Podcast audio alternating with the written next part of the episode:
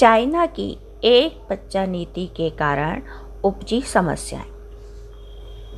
सन 1978 में चीन सरकार ने अपने देश की जनसंख्या को नियंत्रित करने के लिए सभी बालिग लोगों को केवल एक बच्चा पैदा करने की नीति बनाई थी, जिसके कारण बहुत सालों बाद जनसंख्या नियंत्रण में आ गई। लेकिन उससे संबंधित अनेक समस्याएँ भी पैदा हो गई, जिनके बारे में उस समय के लोगों ने सोचा भी नहीं था। चीन में भी भारत के समान पुत्र मोह है। जब एक बच्चे की बंदिश लगाई गई, तब सबने अल्ट्रासाउंड के द्वारा गर्भ के अंदर ही बच्चे के लिंग के बारे में जानकारी हासिल करना शुरू कर दिया। उसके बाद हर इंसान केवल पुत्र पैदा करने के मोह को अपने अंदर सीमित नहीं रख सका।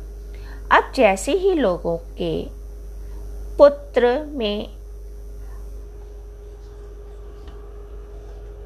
की उत्पत्ति के बारे में पता चलता, तब सब खुशी हो, होते।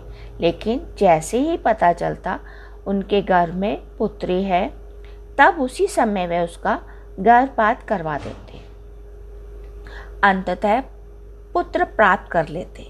उनकी प्राप्ति के लिए अनेक बेटियों को घर में ही मारने से गुरेज नहीं था।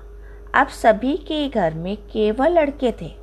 किसी घर में किसी को भी लड़की की ज़रूरत महसूस ही नहीं हो रही थी। जब तक लड़के बच्चे थे, तब तक सब कुछ सही लग रहा था। जब उनकी शादी का समय आया उन्होंने लड़कियाँ देखनी शुरू की। तब आसपास लड़कियाँ नहीं थी। इंसानी फितरत है। लड़कों को एक उम्र के बाद विपरीत लिंगी साथी की ज़रूरत पड़ती है। ऐसे में क्या किया जाए?